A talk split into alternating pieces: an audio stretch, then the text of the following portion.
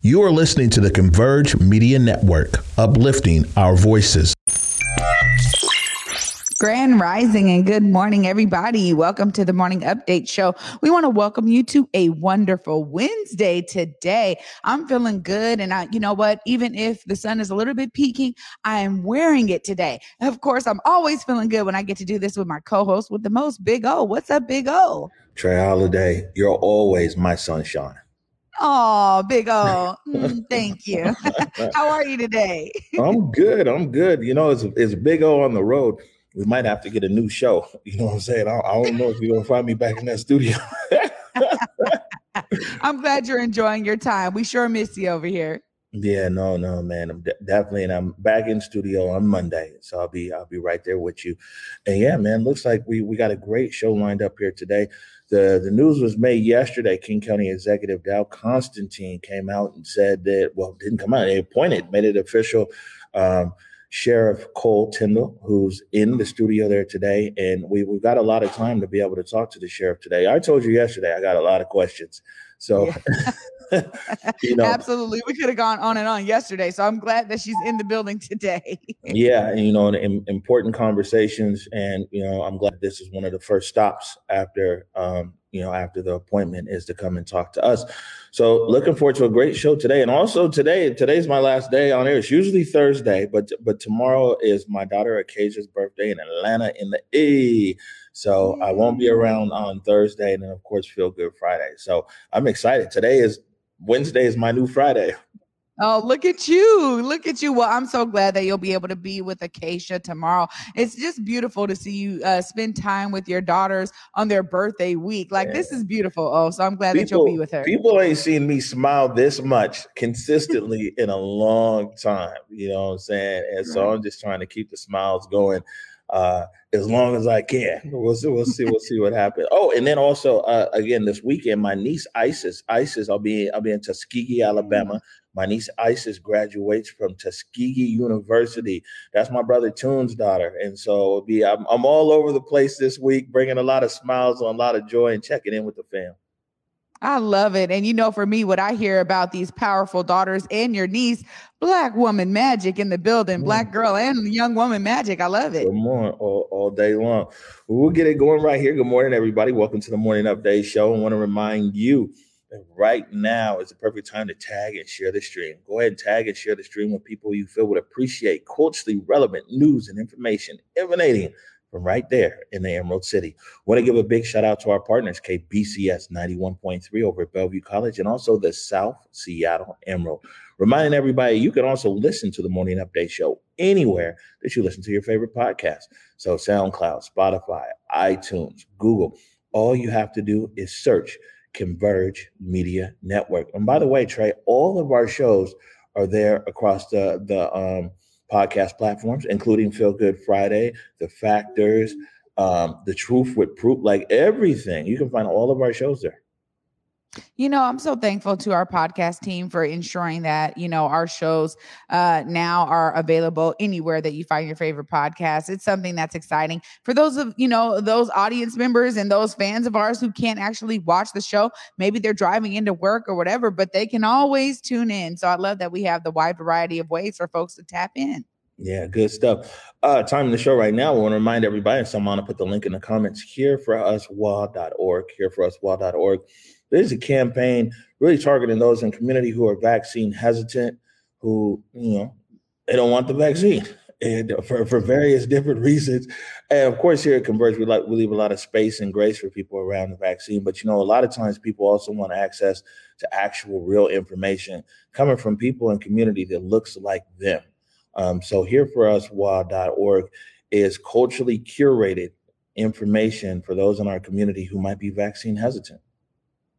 Yeah, it's necessary too. I mean, I know that we have these home tests. We got people testing you at the doors. We got people wanting your vaccine cards. We got people who are like, no need for the vaccine. Just wear a mask. I mean, it's all over the place. It's all over the spectrum because, again, it's back in the hands of business owners, of, you know, venue owners and such. So we're seeing a wide variety of the ways that people are trying to keep the audiences safe while also, you know, having some looser restrictions. So it's really really in the middle right now. I think a lot of people out there are still have questions, still want to understand all this changing of the information, because it is ever changing. Also, hereforuswa.org is a great resource. Come on, man. It's a lot going on around this COVID.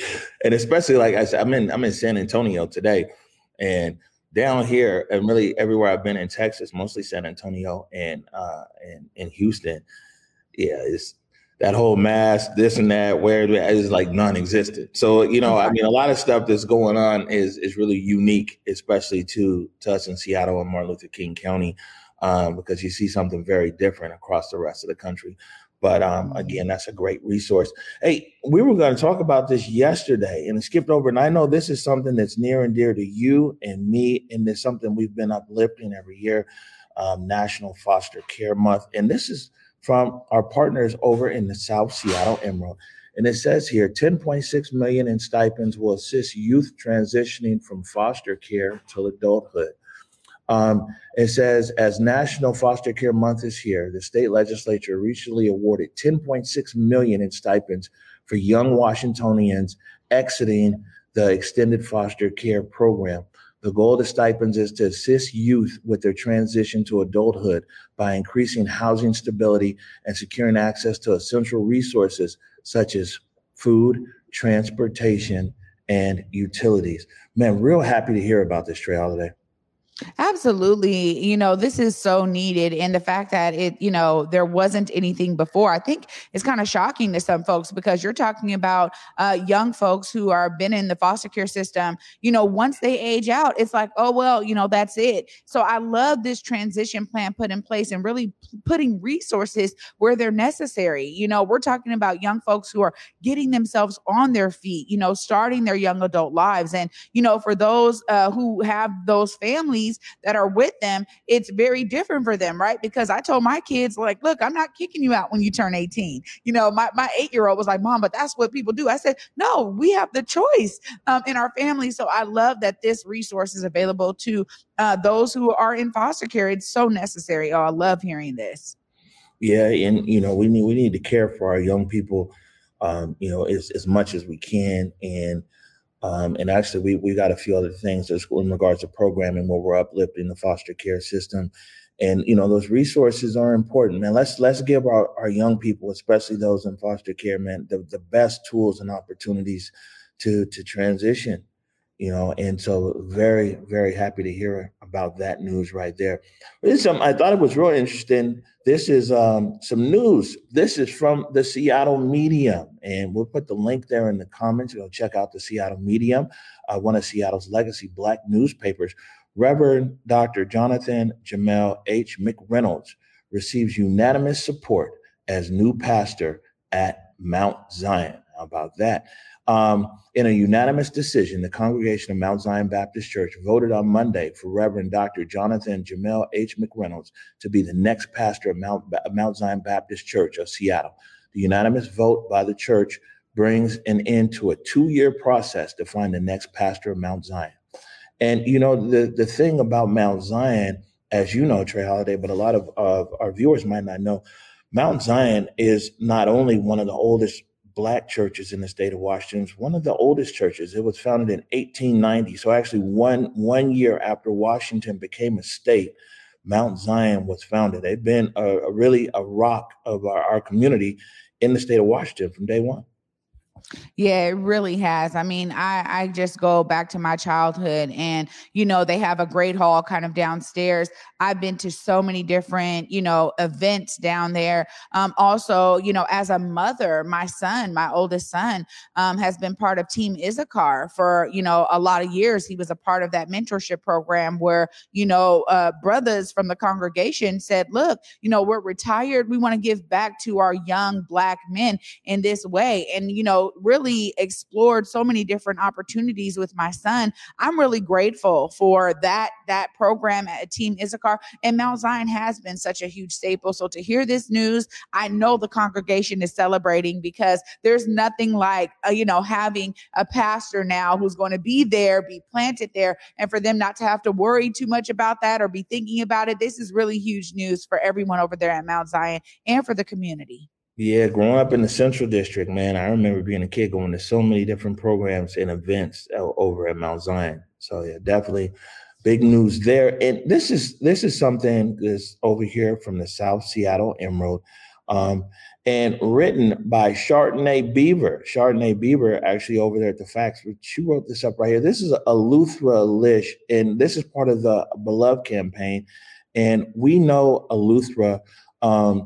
She's a lifelong anti-violence leader in carrying the torch of freedom by fighting against the disease of gun violence. Eleuthera's life journey of activism with a forward focus on disrupting gun violence and creating safe spaces and community for children of color.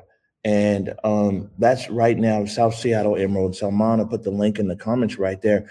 And the Beloved Campaign is interesting. We've got the sheriff here with us today in the studio. I mean, one of the main focus of Beloved is disrupting gun violence, the disease of gun violence, not only in the city of Seattle, but across King County, where we've seen such a spike in shots fired and shootings and actual homicides. And this profile right here breaks down, you know, Eleuthera's work in our community as far as getting at the heart of the issue around gun violence. Yeah, it's so important to be able to uplift. There, you know, the thing is that there's a lot of people that have been working on this issue behind the scenes that the general public may not be aware of. So I love this spotlight on Eleuthera. I think it's so important that we understand there is a real intentional diligence that has been put behind the efforts of the disruption of gun violence. And honestly, it is a beautiful thing to be a part of, to experience the outcomes of it, but also to understand these amazing people that are continuously carrying that torch. So shout out to South Seattle Emerald for, you know, elevating Eleuthera and her work in this movement. It's so necessary. Yeah, no, I mean, this, man, it's gun violence. We got to get to the heart of it. This is something that needs to be disrupted. Let's see here. 11:15. We got time to fit this. We got time to fit this in. National story was kind of interesting. You know, this was down in Los Angeles yesterday. This is from the Associated Press. Dave Chappelle tackled during Hollywood Comedy Bowl show. So this is a wild one here. It says Los Angeles comedian David Chappelle was tackled during a performance at the Hollywood Bowl Tuesday night. Security guards chased and overpowered the attacker.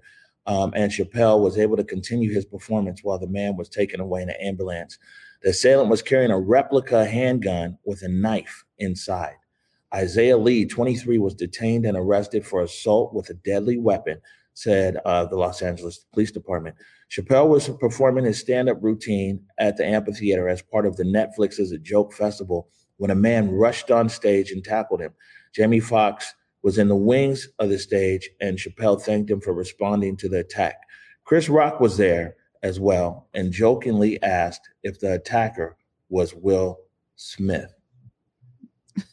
Oh man, this thing is not dying, I guess, you know, right? I'm seeing so many different things there. So Chris Rock being there and making that joke about it being Will Smith. But this is, you know, this is unfortunate. I mean, you're talking about, this is an industry full of comedians who now have to be careful and watch what this is something that I think is really unprecedented. You've seen that people always haggle from the audience, right? The idea is that they're like, oh, they don't like these jokes. And so they're, you know, trying to shoot things back out. I love the comedians and performers who are always able to kind of either intertwine it or completely ignore it to where it really dies it out. But the fact that this person thought that they could run up on the stage and attack Dave Chappelle, that is something that I'm glad there was a quick, swift response to, because it's just, come on, man. These are jokes like nobody should, if you don't like the jokes, you don't have to attend. Yeah, and it isn't even that he thought that he could attack him. Like he really did. Yeah, it's interesting. And the thing is, in the routine, Chappelle was talking about how he's had to hire so much more security and all these kind of things and everything else. And clearly, I guess they need to hire some more. That's comedy these days. Goodness, man, it's taking on its own little life force over here. You know what I mean? We're seeing it. We saw that kind of, difference between, Chris Rock's response, Will Smith slapping him. I mean, we're just seeing that, jokes are, kind of taking its toll on certain folks. But the thing is that, again, my thing is especially for a road show, you just don't have to be there. Or if your intention is to go there to attack him, it's like you're doing this in a public way. And maybe you got to him, but now you're going to have to suffer the consequences of this attack and go to jail and face charges. Like, is it really worth it? And especially because you didn't stop him from continuing his performance. He was able to finish. So, what's the point of all of that? It just seems like, senseless violence, honestly. Yeah, well, there's a lot of senseless violence all over the place, unfortunately. Yeah. All right. So we breezed through the headlines here. It looks like we got some time to really dig in deep with the sheriff. We're going to take a quick break right now. When we come back, we have new King County Sheriff. There she is, Sheriff Cole-Tindall. You're watching the Morning Update Show. As a non-binary Black femme, a lot of my identity is rooted in body. Once the vaccine was introduced, it was really difficult to think in terms of safety as well as autonomy. As a Black American, the relationship with government is very complicated. It's hard to trust. A lot of these conspiracies are really impacting people making a decision, especially with Black folks, to be clear about what we're doing. I think it's just a well-rounded conversation to see what's best for us. Hey there, it's Trey Holiday.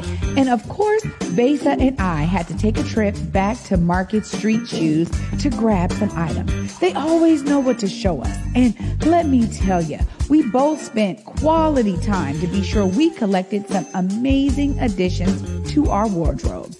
They have some of the most unique bags, shoes, and accessories. I mean, the whole shebang. It's always a good time when I get to shop with my girl, Besa. Make sure you go check out Market Street Shoes, y'all, and you too can walk out with some dope gear.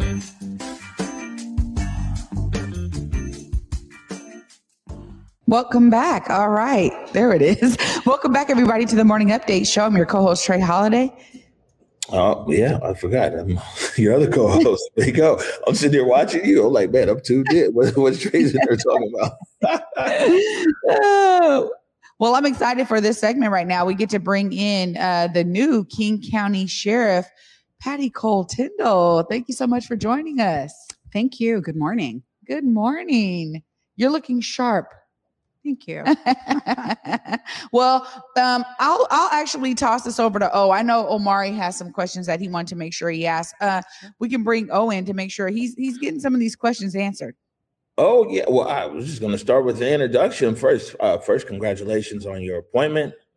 New sheriff here in Martin Luther King County. Maybe you could start and tell the audience a little bit about yourself and why you wanted to pursue this position. Sure. Thank you. I appreciate the opportunity to speak with you and your listeners, your viewers.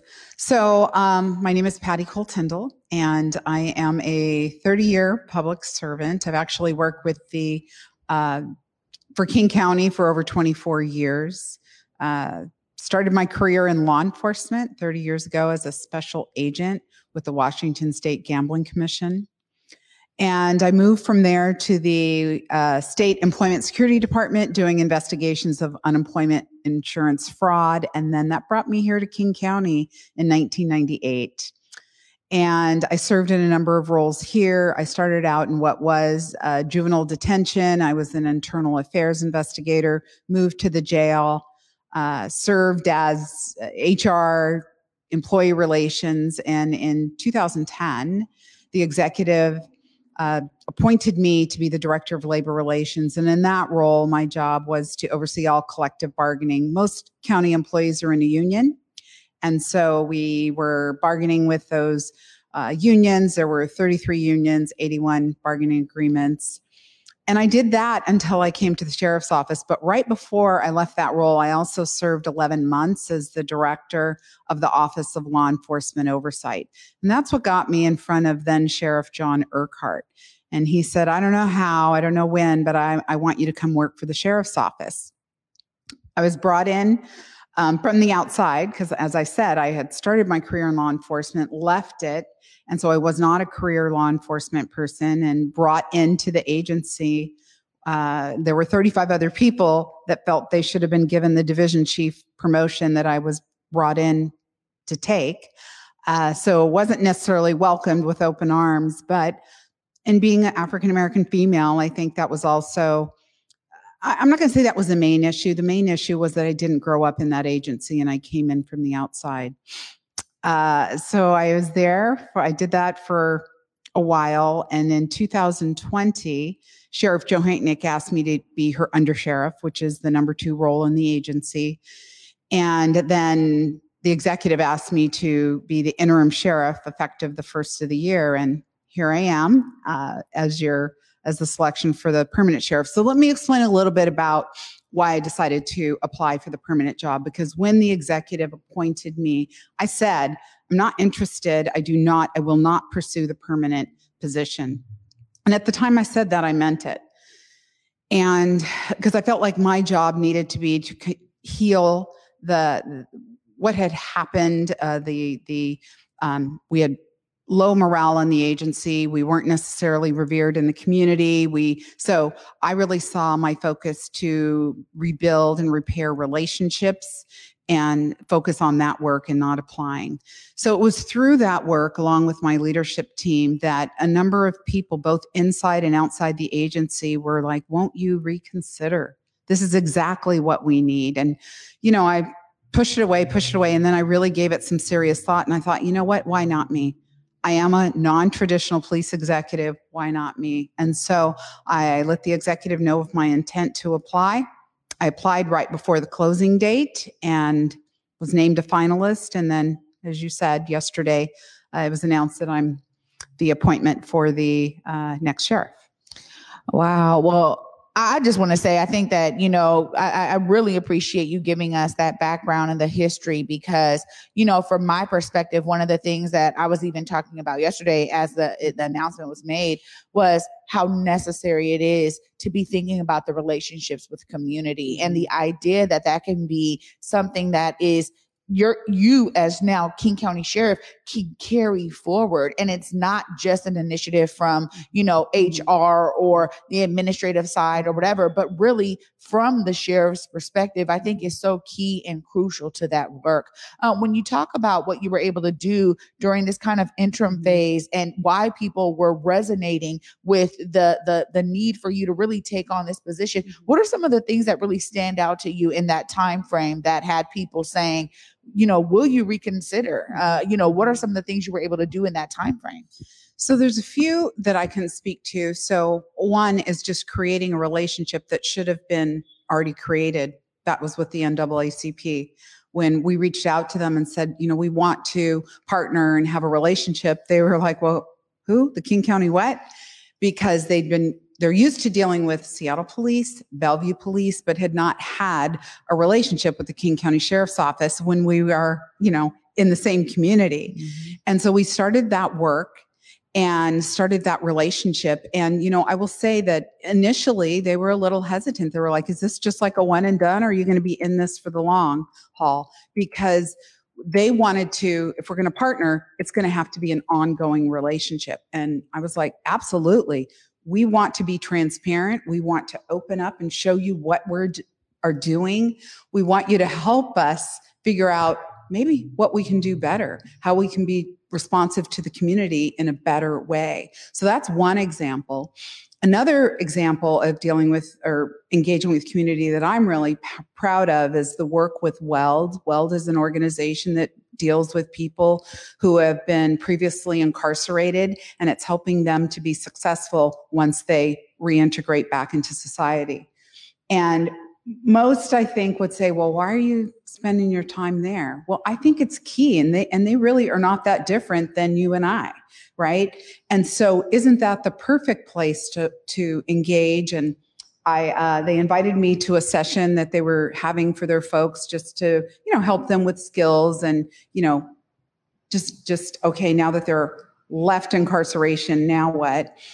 And I was just going to stop by to say hi, but I stayed the entire time because I really enjoyed it. And they didn't, until the end of the session, say I was the sheriff, the interim sheriff. So they might have thought I was one of them, right? And I sat with these two young women.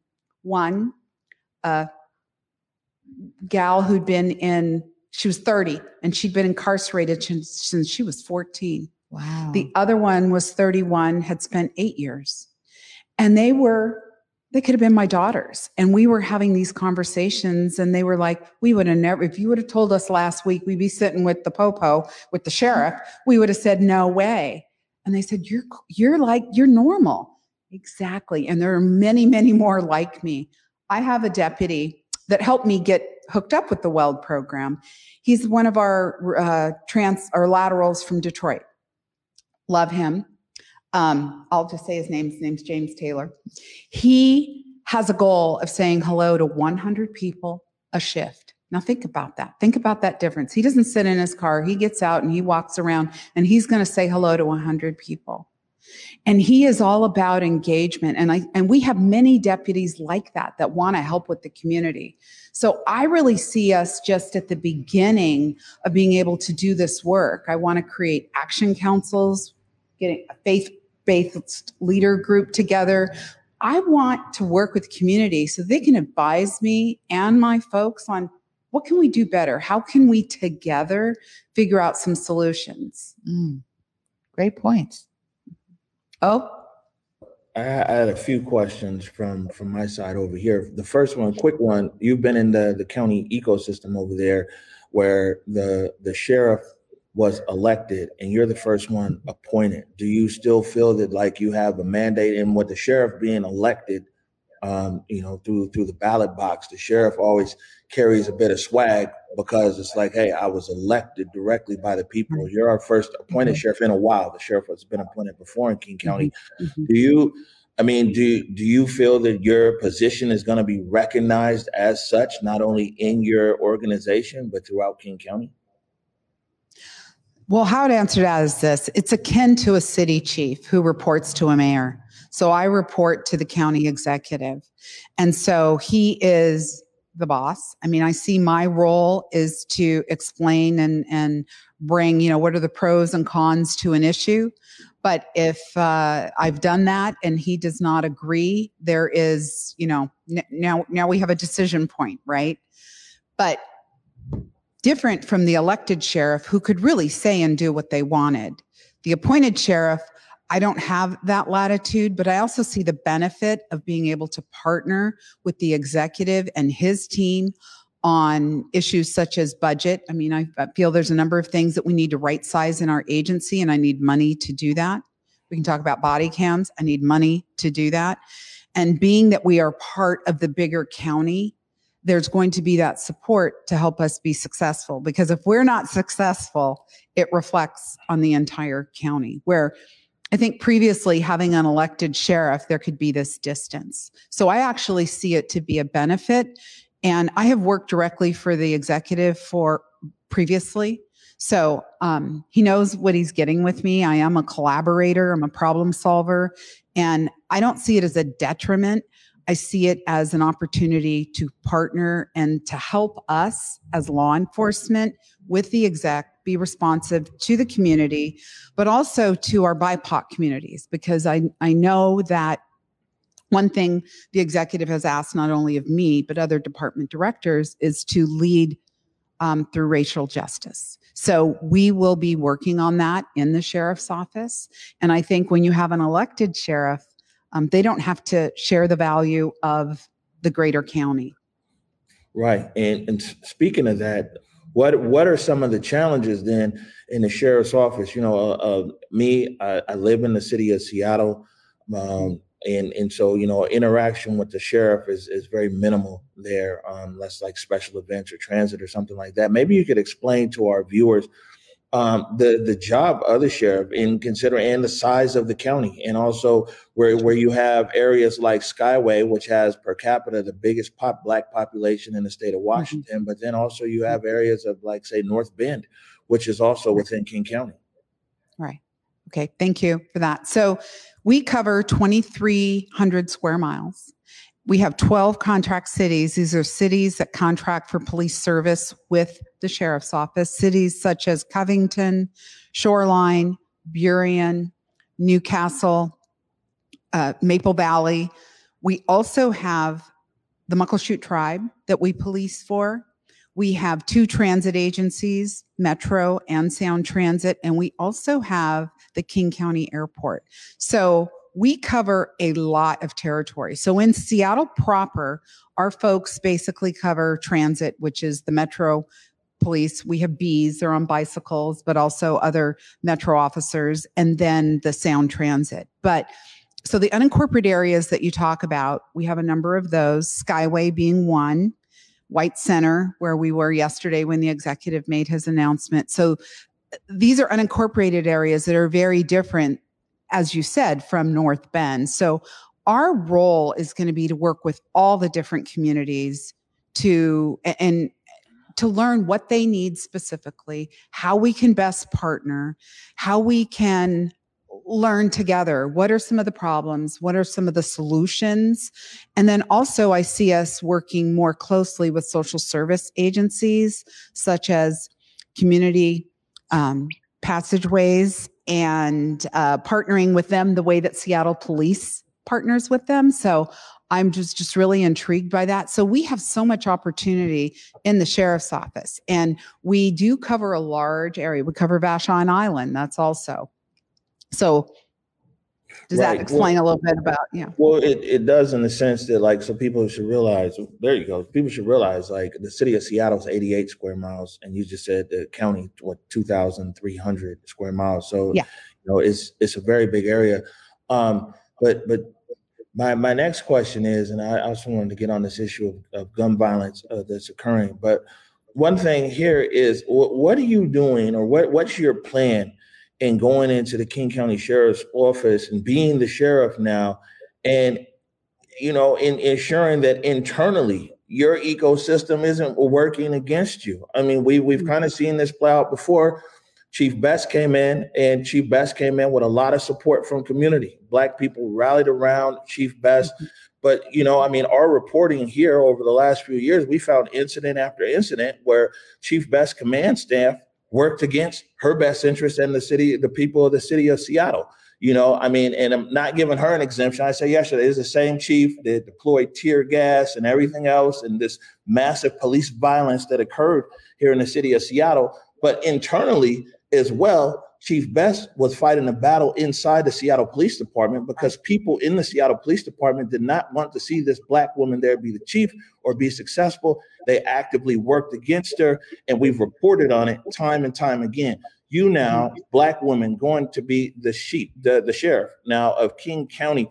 What are you doing to make sure that you're not getting sabotaged from the inside of your own organization? Yeah, that's a good question. And, you know, what happened to Carmen was very, very unfortunate. I would say this, that I have worked ever since I came to the sheriff's office, which was October 2015, to prove myself, to prove my worth, to prove that I deserved to be there, right? That I wasn't just an accident that showed up. It was intentional, and that I was bringing something that was different and nuance to the King County Sheriff's Office. And through the years, I have been able to gain the respect of the folks inside the agency. And I firmly believe that employees who feel respected by their leaders will then go and show that respect in their interactions. So to the community, to each other, to colleagues. But I really feel, for me, what's been important is to establish the relationship with my staff. And I'm not saying Chief Best did not do that, but I believe that my leadership team is solid, and they are with me 100%. I mean, they understand I am different. I didn't grow up in a police agency, which that would be what the same is. So I am different. But it's this respect. It's the way I have come into this agency, been there 6.5 years, and slowly gained the respect of even what I would say were critics, people who are like, why is she here? She's not a cop. I'm not going to say that it was ever overt about the race, that I was Black. It was more that I was an outsider. And so one by one, you know, I have gained the respect of folks. And I'm not saying I'm everybody's cup of tea or everybody's fan, but what they're going to get with me is consistency, which I think is important in leadership. And I do believe the command staff, and when I say command staff, that's not just my immediate team. That's the precinct majors, the city, contract city chiefs, and our sergeants that are running the day-to-day of the operation. When they believe that the leader is in their court, they are going to stand up and do the right thing. And I believe that's what's happening. So I will continue to do that in this agency. And if I find that somebody is, as you say, sabotage or doing something that is inconsistent, we will deal with that and address it. And I have the full support of the executive in dealing with those things.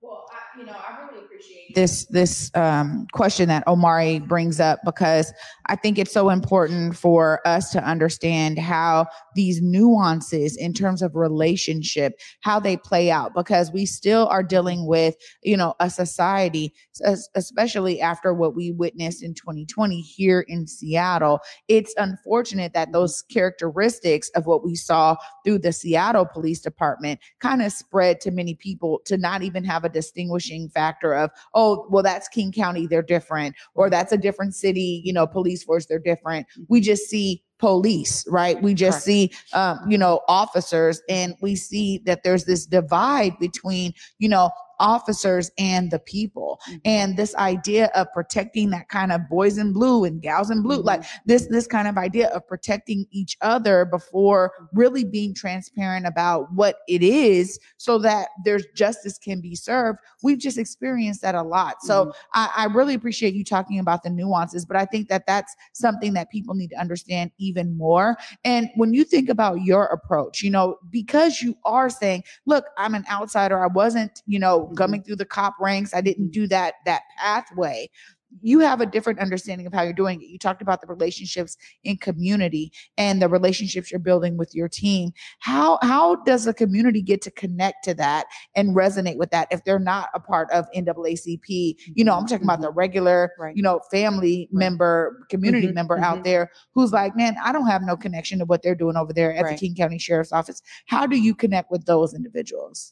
Well, I'd like to invite people to reach out to me directly, because I'm interested in developing, you know, I have a number of groups. I mean, and maybe we do something where I'm just, as you're talking, I was thinking we could have sessions where we just invite the public to come and interact with us, so they can learn about the King County Sheriff's Office. Because you're right, people, when they, in this area, when they think about the police, they think about SPD, Seattle Police. They don't necessarily think about, or I've had somebody ask me this question, what does a deputy do?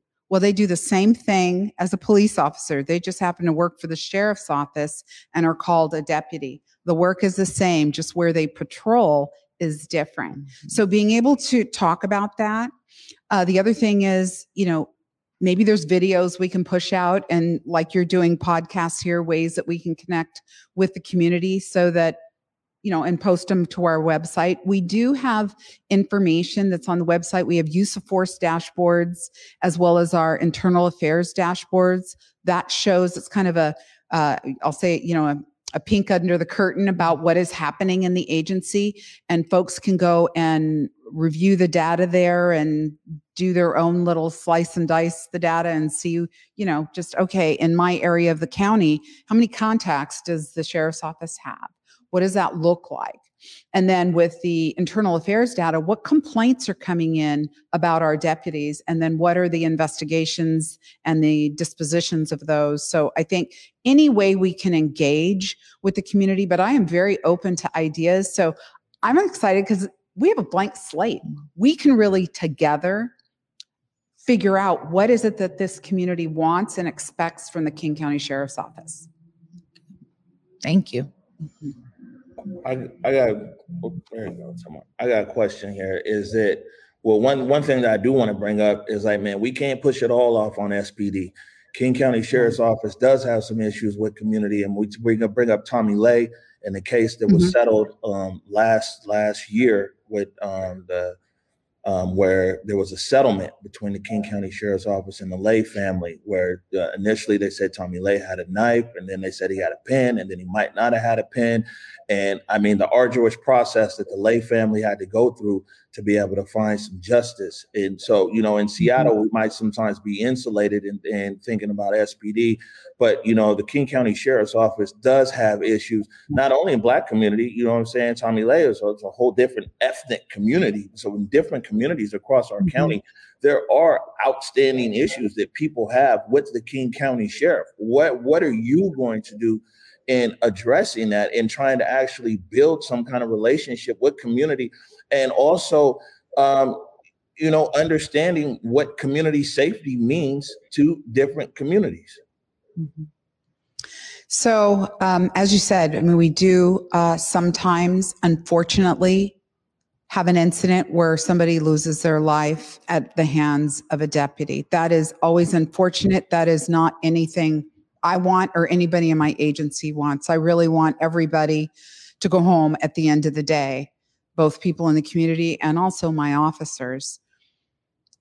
I can't guarantee we will never have an unfortunate incident, because when I have people with guns and badges and the authority to use force, sometimes something may happen. But what I can do is ensure that our deputies have the proper training. Perishable skills training is what I call it, where I've told the executive I need money for that.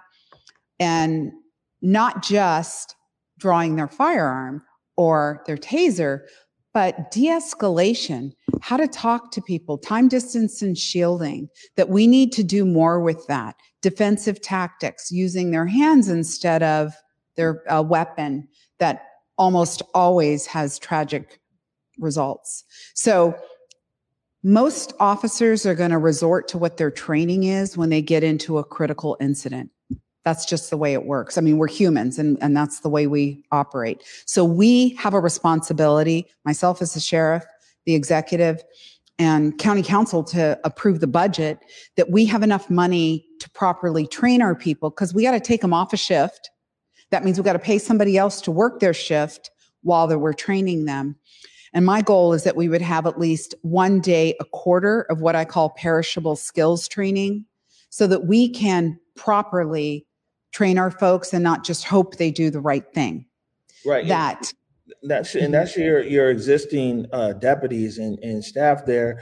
And I think the training is important. And one thing that we see that's going on here in the city of Seattle is what they're talking about. They need more officers on, you know, they want to hire more officers, and they're talking about bonuses and everything else. But I don't hear anybody talking about what's the type of officer.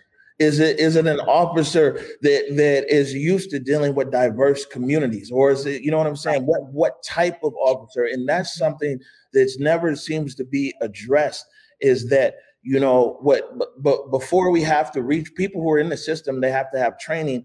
But what's the plan for the type of deputies that you want to be recruiting into the sheriff's office? That's a great question, because that is key, right? We need to recruit folks that look like those of us in the community. And women, we are very, very low on women. And there's a national initiative called 30 by 30, 30% female by 2030. We have signed on to that, and we hope to achieve that. We're 11% female. In terms of African-American males, we're actually at, you know, what the percentage of African-Americans are in the community. But like other areas, like Native American, Hispanic, we are low. And so we've got to reach out to those communities and the type of person. We're not looking for what I think people would think is the, you know, officer that wants to run and gun. No, we want somebody who is more nuanced. Yes, they want to help the community, but also in a different way. When I talked about that deputy who wants to say hello, his goal of saying hi to 100 people a shift, it's that engagement, having people engage with police in a positive way, not as a negative. So police who want to come in to truly help people.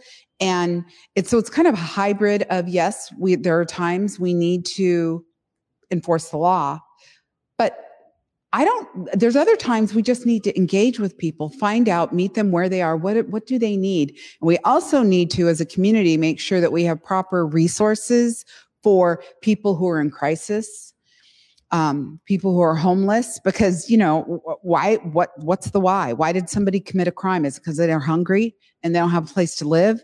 I mean, so what do we do as a community collectively to help those people? And so the type of officer that is really wanting to dig down and do that type of work, not just, you know, I'm going to drive fast and make arrests, because that's not where we're at. Well, this really leads me to my next question around quotas. You know, we know the statistics, we know the data, you know, the United States has, you know, one of the most extraneous, you know, prison systems in the world. When we think about the way that we deal with crime and punishment, we talk about, you know, institutions, you know, a prison system not really being rehabilitative in nature, right? We talk so much about this, and the data is out there. The people are coming forward with their stories. We're understanding even some of the minute details that have changed people's life based on, you know, them experiencing incarceration, or, you know, hey, that one person that, you know, gave me a different pathway.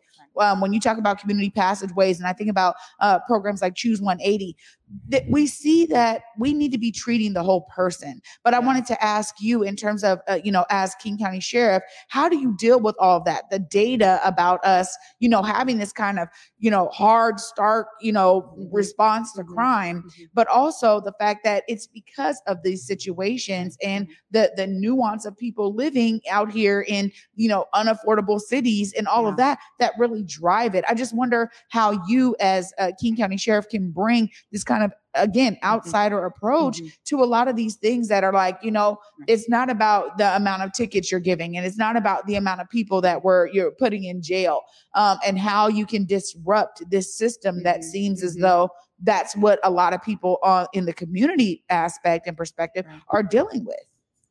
So we need to have systems in place that allow us to divert people and give the officer, the deputy on the street, the authority to make that decision to divert somebody instead of arresting them for certain crimes. So we do have what's called LEAD, Law Enforcement Assisted Diversion, which allows the deputy to not arrest somebody, to get them the service that they need so that they can avoid entering the system in the first place. And I think that's key here, right? How do we stop people from entering the system when they really just have a basic need that's not being met, right? I mean, again, why is somebody committing the crime? And if we can create more programs that are available to help people who are in crisis, then I think we will start to see the effect of fewer people, BIPOC people filling our jails. But that costs money too. And we need, as a community, to invest in that, but also then work with these community organizations, these social service organizations that are already in place doing this good work. So I see it as something that we embrace. We do here in the sheriff's office, but we need more of it and more money so that we can work with the community to do more. Right. And when Trey brought up something, she said there, data and using data. One thing that we do know is that King County, public health, Seattle, King County, zero youth detention, you know, the county has invested a lot in gathering data around gun violence disruption. And in a lot of cases, they're able to use that data to identify a lot of different things. What exactly is your plan in working with your other county partners, like Public Health, Seattle, King County, and even Seattle Police Department and other cities, either your contract cities or municipalities within the county, to be able to just disrupt this gun violence that's occurring across King County? Well, I think the first thing we need to do is we need to look at the data. Who are the victims? Where are people getting the firearms that are using them? We need to also focus on the retailers, and that they, when they sell these firearms, you know, ensure that they are passing on responsible gun ownership to the people that are buying them. And so I think that is key, looking at the data. And then going back to the community, because many in the community know perhaps some of the people who are using the guns, having, you know, being initiators of this gun violence, but we do have to partner with other agencies, both local law enforcement and federal, because right now, as you said, gun violence is rampant in this area. And, you know, it's not unique to Washington or Seattle. I listened to a podcast the other day that was in New York, and they were talking about actually in New York how it's less than it is here and why. And it's because they have resources they've decided to invest, and they have people that are out walking the streets that their job is to interact with those that are in need, those who have some crisis. And it's so it's again, like you were saying, dealing with the whole person. But the attacking the gun violence, we really have to figure out, you know, why is this happening? And I think part of the why, this podcast I listened to, and I'm happy to share the link, was about coming out of COVID, that people, part of that too, people have been locked up for a long time.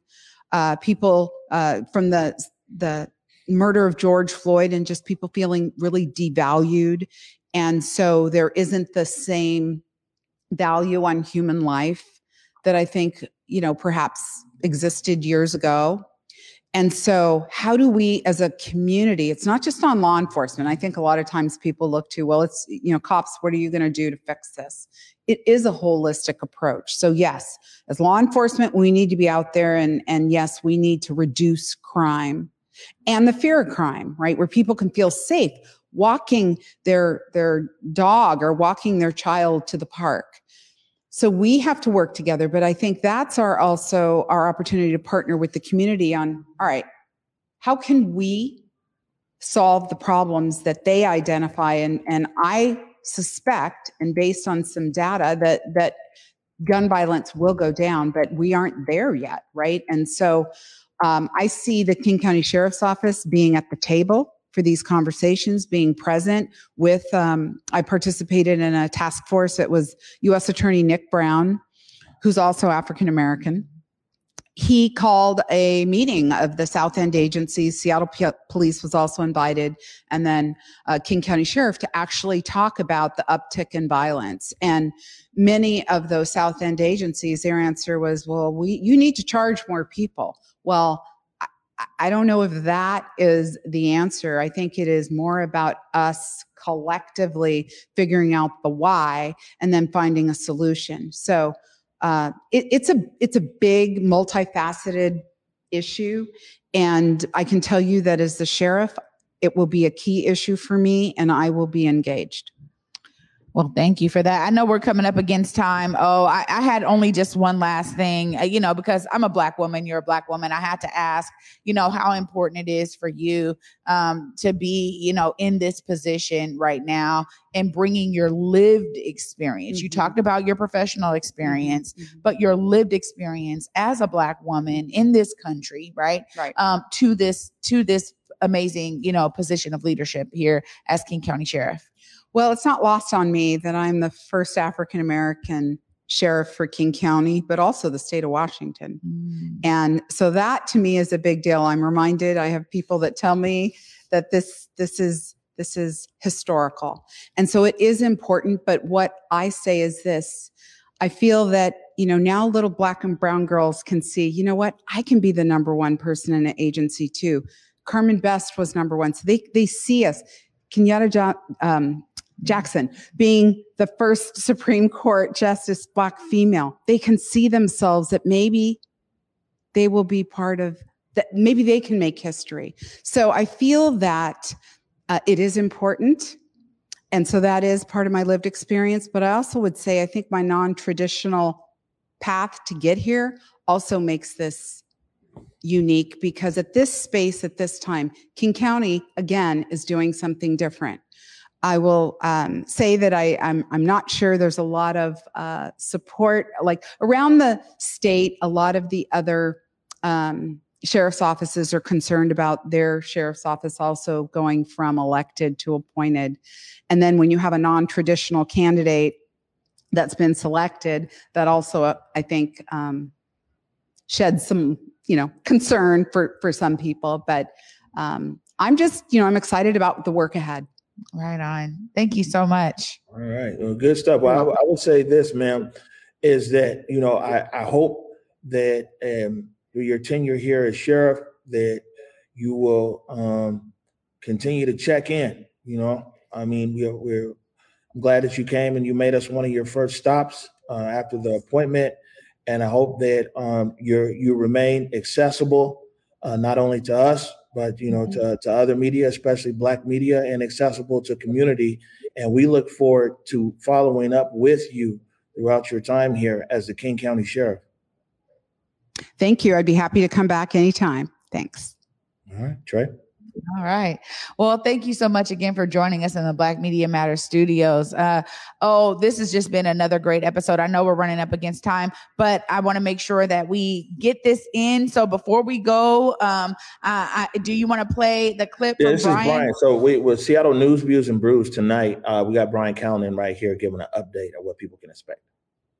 Hey there. Sorry I can't join you in person, but I did want to make sure that I touched base with you to let you know what's happening on the podcast tonight and what's happening with your city government right now. As a matter of fact, the Finance and Housing Committee is doing some work, a budget forecast they're looking at actually today in the Finance and Housing Committee. They're talking about what's happening with those federal funds that were used for COVID relief. Where are those going? When are they going to run out? Looks like the end of this year. They're also budgeting ahead, looking forward into the next year, trying to figure out where their different revenues are going to come from, where they're going to go. You might remember that the mayor was talking about this just a short while ago, 2 months ago, as a matter of fact, during his State of the City address, that there's about a $150 million budget gap. So how's that going to be filled up? They're talking about perhaps using some of the payroll tax money that has come in there, some of the excess money. We'll see where that goes, but that's a big conversation as well. Also, Finance and Housing is talking about the housing levy, which is up for renewal at the end of next year. So a lot of crazy things on the ballot there to discuss too, but I really wanted to talk about something on the podcast tonight and hopefully check in with you about this, is about this whole deal with the SPD and the hiring bonuses. The Seattle City Council has been scrapping about this for some time. We took a look at a meeting from last week during the Public Safety Committee hearing when Councilmember Herbold and Councilmember Nelson were kind of going at it over this.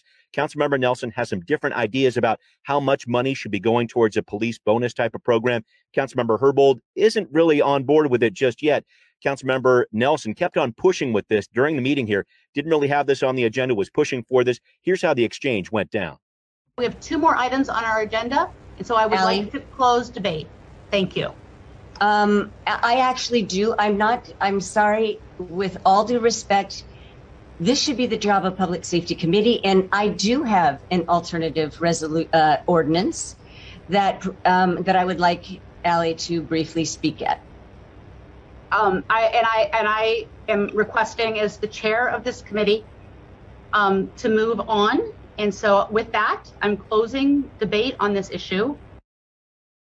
All right, so that was the breakdown from last week. Where's this going to go? Well, you know it's going to be on the City Council's docket over the next couple of weeks, so we'll be keeping an eye on that. But some differing ideas as to what to do with the different money that the Seattle Police Department is going to have in surplus at the end of this year. Remember, they said they were going to hire about 125 new officers. Doesn't look like that's happening. They're looking like closer to 80 or so. So with that extra money, could be about $4 million there. Councilmember Nelson is saying, let's push that back to the SPD. Let's make sure they get hiring bonuses, whatever else they need. Councilmember Herbold is saying, let's pump the brakes on that a little bit because we need to look at some alternatives to policing too. So she's saying, let's get a recruiter hired here for about $200,000 and maybe set aside about $450,000 for some bonuses that would work in the form of, let's say, relocation expenses for officers who might be coming in. So a lot still to sort out there, and we'll see what happens with public safety over the next week or so. But a final thing I wanted to point out, the Public Safety and Human Services Committee is going to have a very important public hearing coming up at 2:00 on Thursday, talking about tomorrow here. They're talking about the app-based workers, and we have more than 40,000 of them in our area. And that's not even including the Uber and Lyft drivers here. We're talking about people who drive for DoorDash, talking about people who work for care.com, things like that. There's a very important public hearing that's happening tomorrow at 2:00 where the council is going to be talking about their pay up legislation that would establish a minimum wage for those app-based workers. There's a lot to it, very complicated issue. We're breaking down some of it on Seattle Channel later this week, so I'll check you out there. But I want to make sure everybody checks out Seattle News, Views, and Brews tonight on Converge at 7 o'clock. Thanks, guys. Ooh, thanks so much, Brian. Yeah, I know we're up against the clock, but I got to throw this in here again. That conversation around hiring more officers and a bonus, I'm not hearing anybody say what type of officer. You know, you're right. Who's going to serve our community. Real quick, Trey, two things before we get out of here, man. Reminder, this is Seattle Opera Band, and you had Norman Garrett there yesterday, The Marriage of Figaro, May 7th through May 22nd. So I'll put the link in the comments there. And then you had Auntie Viv. You had Auntie Viv in here yesterday, and this is Doors, and we're actually a partner with the Seattle Theater Group. This is their fundraiser. It's happening on the 7th. Of this month over at the Paramount. Smokey Robinson is going to be in the building. You'll be in the building too.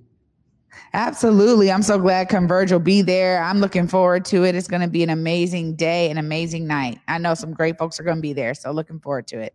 All right, Trey, we're a few minutes over. Any last words before we get out of here? Just always see yourself as a part of the solution, be inspired. We have Sheriff Cole Tillman here who was telling us about her experience and why, she's coming from the outside and how she's going to be changing the sheriff's office over at King County. I think it's important for all of us to understand that we have something to bring to this world to make it better, man. See yourself as a part of the solution. Right. And also when you're saying being accountable and being part of the solution, what community can do is keep this new sheriff accountable to her position. It's very important out there that you, the citizen stakeholders at King County, keep all of our people that are in a power position, whether elected or appointed, accountable to their role. With that being said, man, this is the last day of the week for me. I'll be back on Monday at 9 a.m. I want to remind everybody, though, go forward in your purpose, go forward in your humanity. So tomorrow, 11 a.m.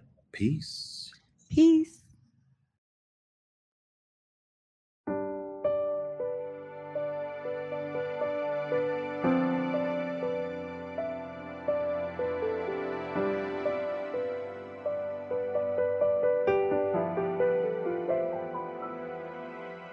What do I see through a lens of fear? 1,000 little steps to go. What do I fear after all these years?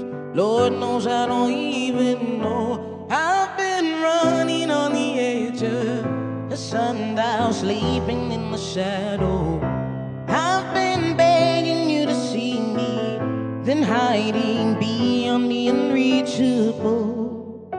Looking out left on a right-hand turn, just trying to make a deal.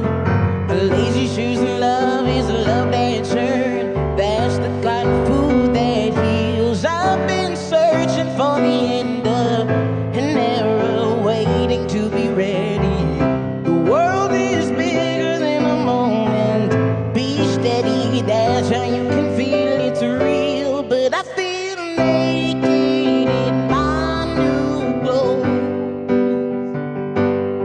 Got used to hiding the holes. This whole world got new tricks and I'm in the thick of it. This I swear I'm already sick of it. At least I found the antidote.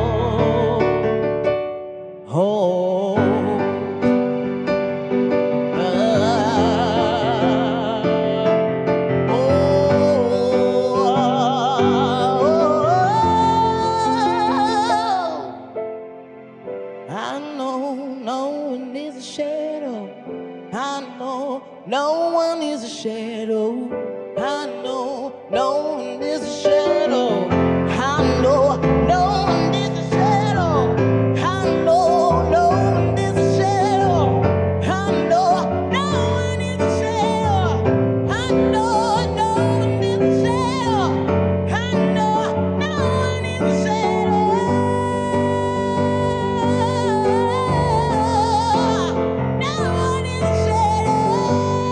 No one is a shadow. Oh,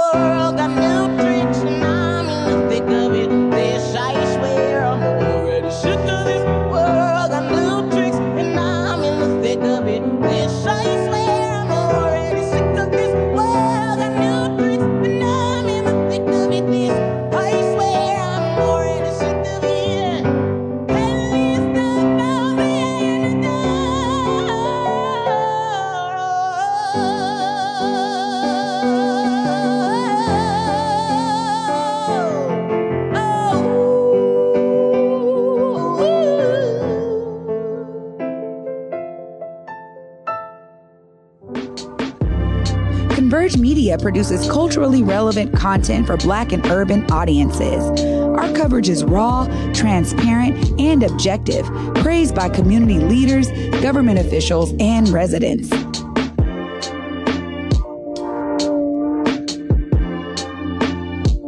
Support Converge Media today via Venmo, Cash App, or PayPal at Converge Media.